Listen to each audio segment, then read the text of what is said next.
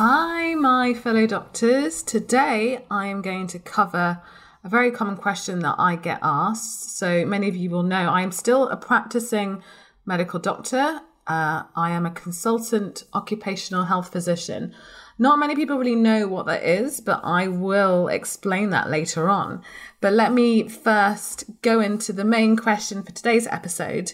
Why did I choose occupational medicine as a career and how it really, really is an amazing opportunity for most doctors, and particularly if you are changing careers. So let's go.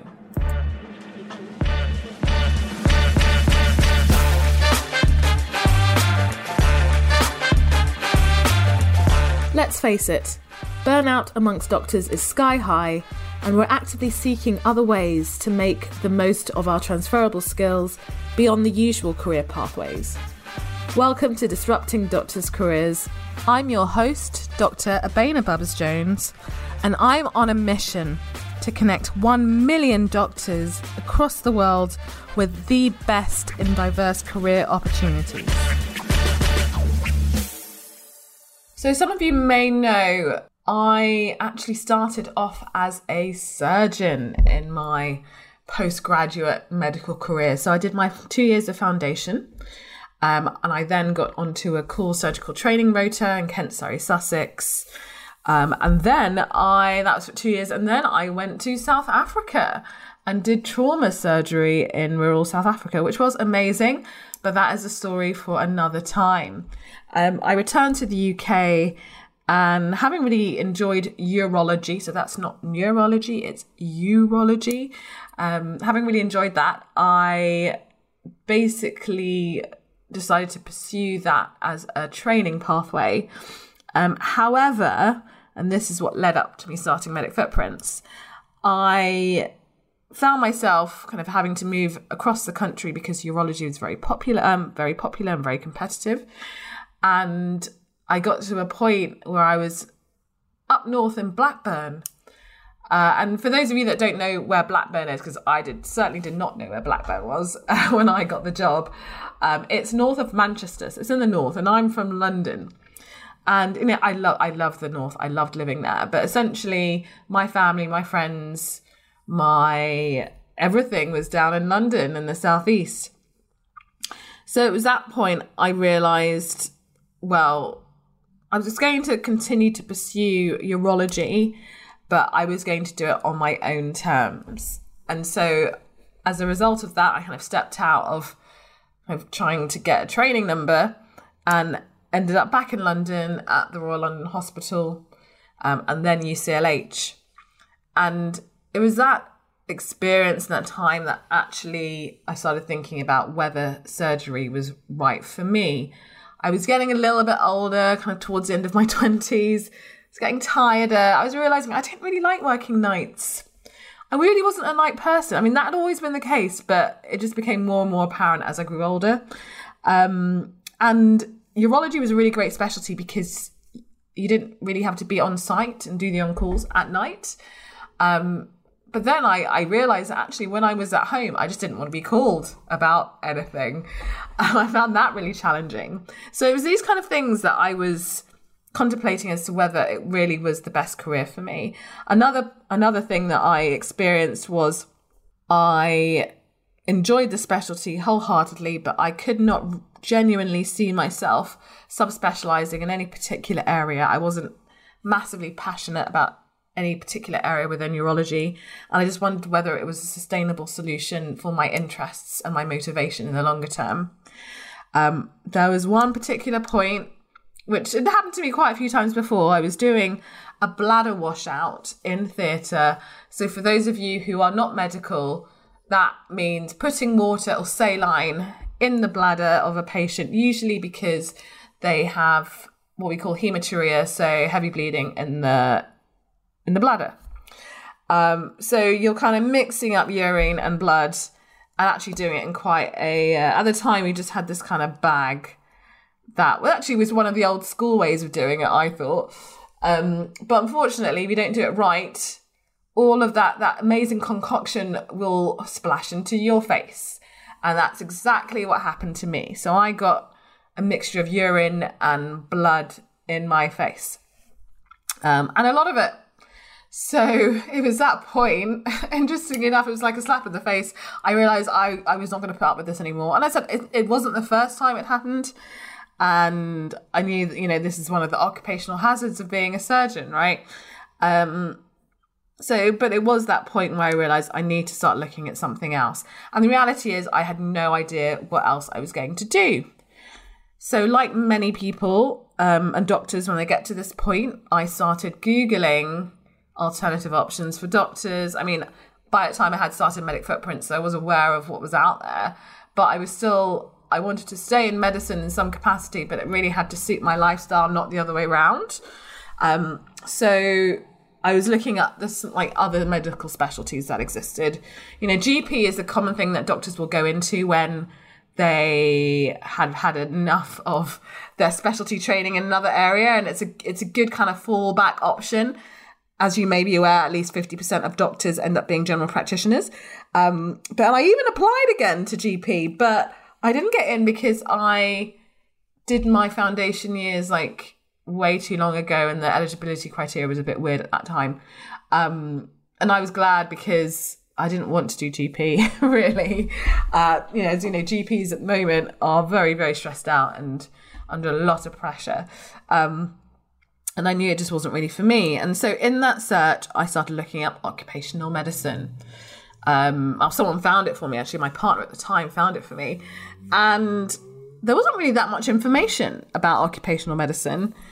Um, but I decided to look into it further and further, finding finding someone to speak to, being that it's seen as a small specialty, was like a lot of work, a lot of work. Um, but to cut the story short, you know, looking into it, it seemed quite a reasonable option. And having done some shadowing, eventually, I decided to take the leap and go into occupational medicine as a career pathway. Um, not really convinced that it was the right thing for me, but it was just something that I was going to give give it a go.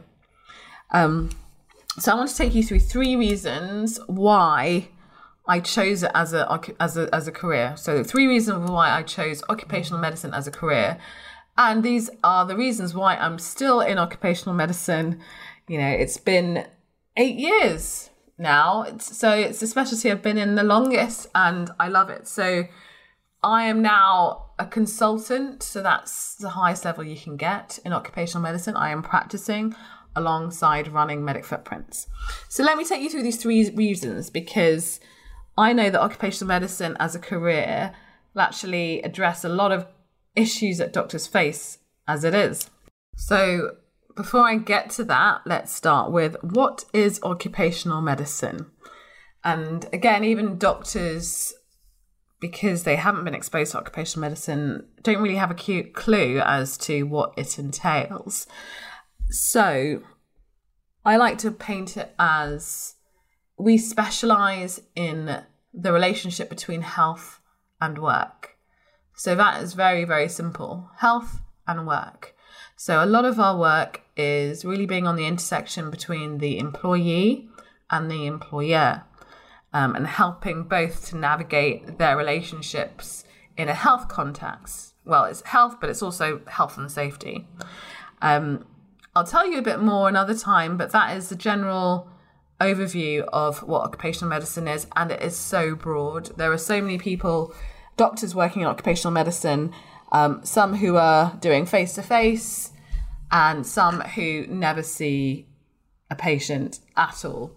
And we don't see patients, we see clients or employees.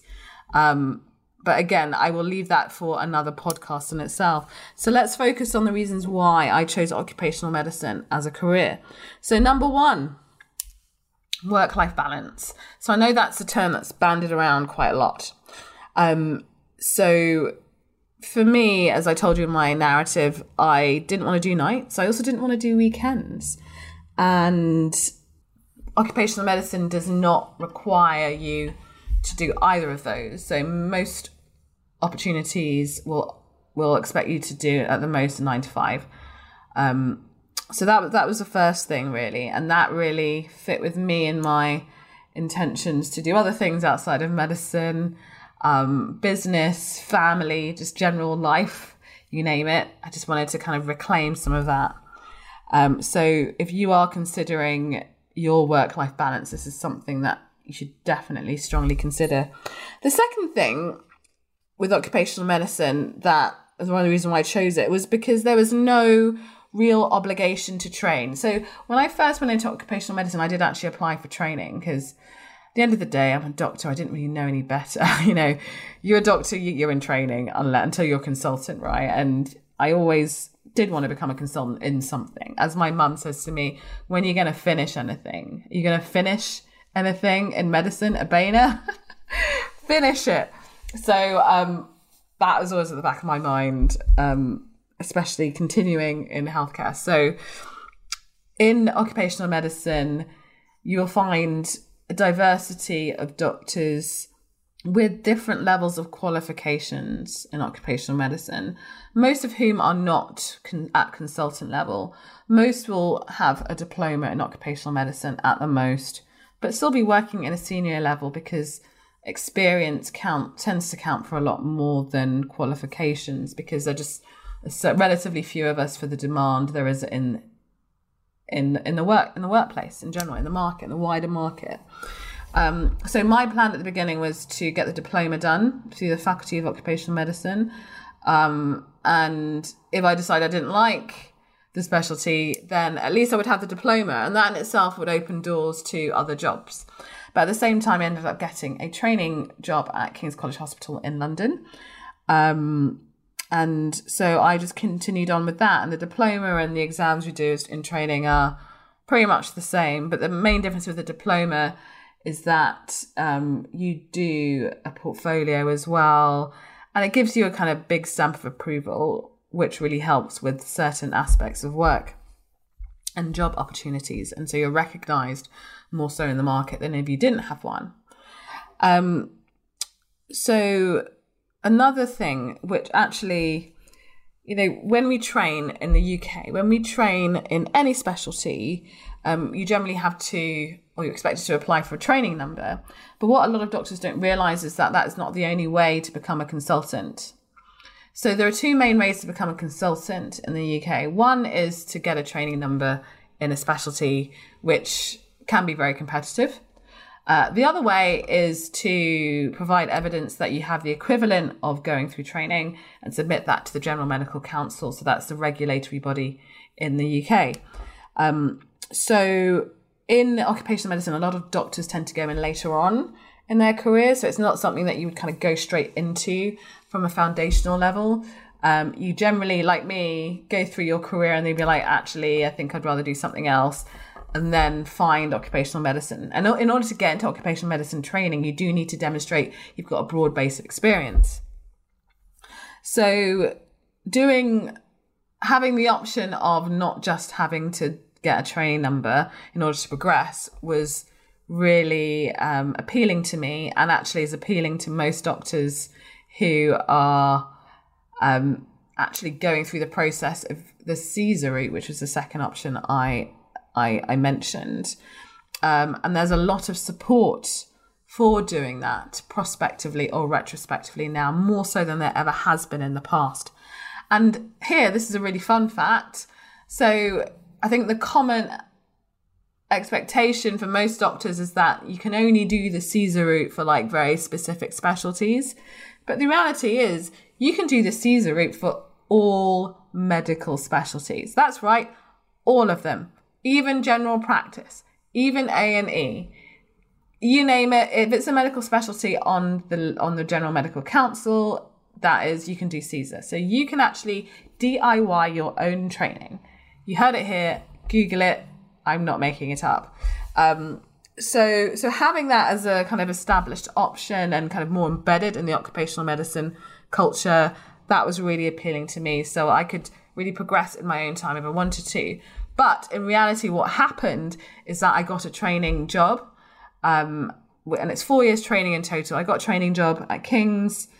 I decided to leave after three years out of four because I wanted to explore the private sector, and then I actually finished and became a consultant um, down the CESR route, which actually I would definitely recommend because going through training, you know what you need to get done, and then you just need to finish it off.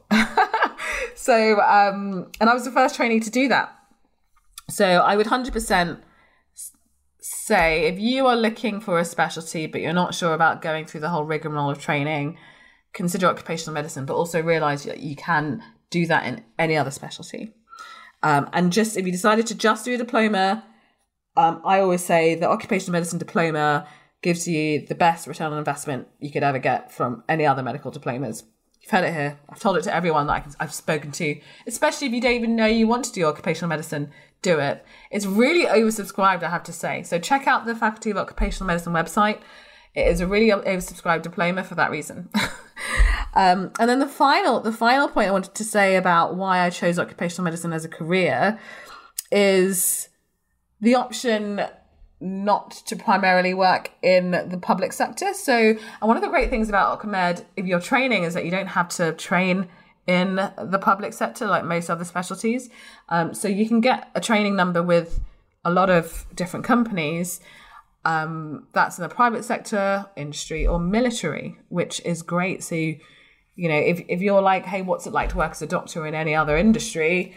Um, there you go. Like, you know, most of the time you're like one of two or three doctors in that company, but it, it's a really different experience and really valuable to have that. And also, you know, part of that was me learning more about the world of work, business, strategy, all of that stuff that we are not exposed to as doctors day to day in a conventional medical setting. Um, so that really that that was one of the main points that really suited me and actually kept me in the specialty. Um, and on top of that, though, you know, once not even once you've trained, once you you're kind of comfortable doing what you do, there are just so many different opportunities and pathways, just you know, immeasurable. And you know, you could start your own business as well. Um, so at the moment, actually, I am completely self-employed in occupational medicine. So I work for occupational health providers um, at, as, as as we're recording this. So and actually, I only do five clinics a month. So that's five days of my month doing uh, clinics. I, I, do some other stuff in between, um, but again, that really supports me in pursuing my other responsibilities as a founder and CEO of Medic Footprints. And so it keeps my hand in medicine. I love what I do. The work I do also feeds into the work I do with Medic Footprints. So they, they're really complementary of each other. Um, and so, and I would highly recommend it to anyone. There are some obviously downsides. Uh, the main downsides to occupational medicine are if you're not used to working on your own or working in a small team or working remotely, um, which I, I do a lot actually, working remotely, then it might not be for you. Uh, it's a non prescriptive specialty, so no prescribing drugs, and you're more working on a consultancy basis. Um, so you're providing advice and recommendations, not mandates. Um, again, some people might feel a bit uncomfortable with that. Um, and yeah, I mean, like, there's not, you don't do as much clinical, clinical work. Um, and most of the day to day bread and butter stuff is doing clinics, but you do get more time with your patients, a lot more, say patients, sorry, employees. You get more time with them um, you get to influence, you learn a lot more n- new skills. And yeah, if you have any questions about it, um, check out Medic Footprints website to start off with. Um, we've got a really good guide on occupational medicine and um, give it a try. And I'm also going to shout out to the, the Society of Occupational Medicine, um, who really support doctors who are exploring occupational medicine as a career option. We need more doctors. Um, I cannot, I cannot even, you know, stop raving about occupational medicine to pretty much any doctor that comes up uh, to me looking for other options. It really is a great opportunity. And as I said, you know, there are so it's so flexible and versatile. Why wouldn't you?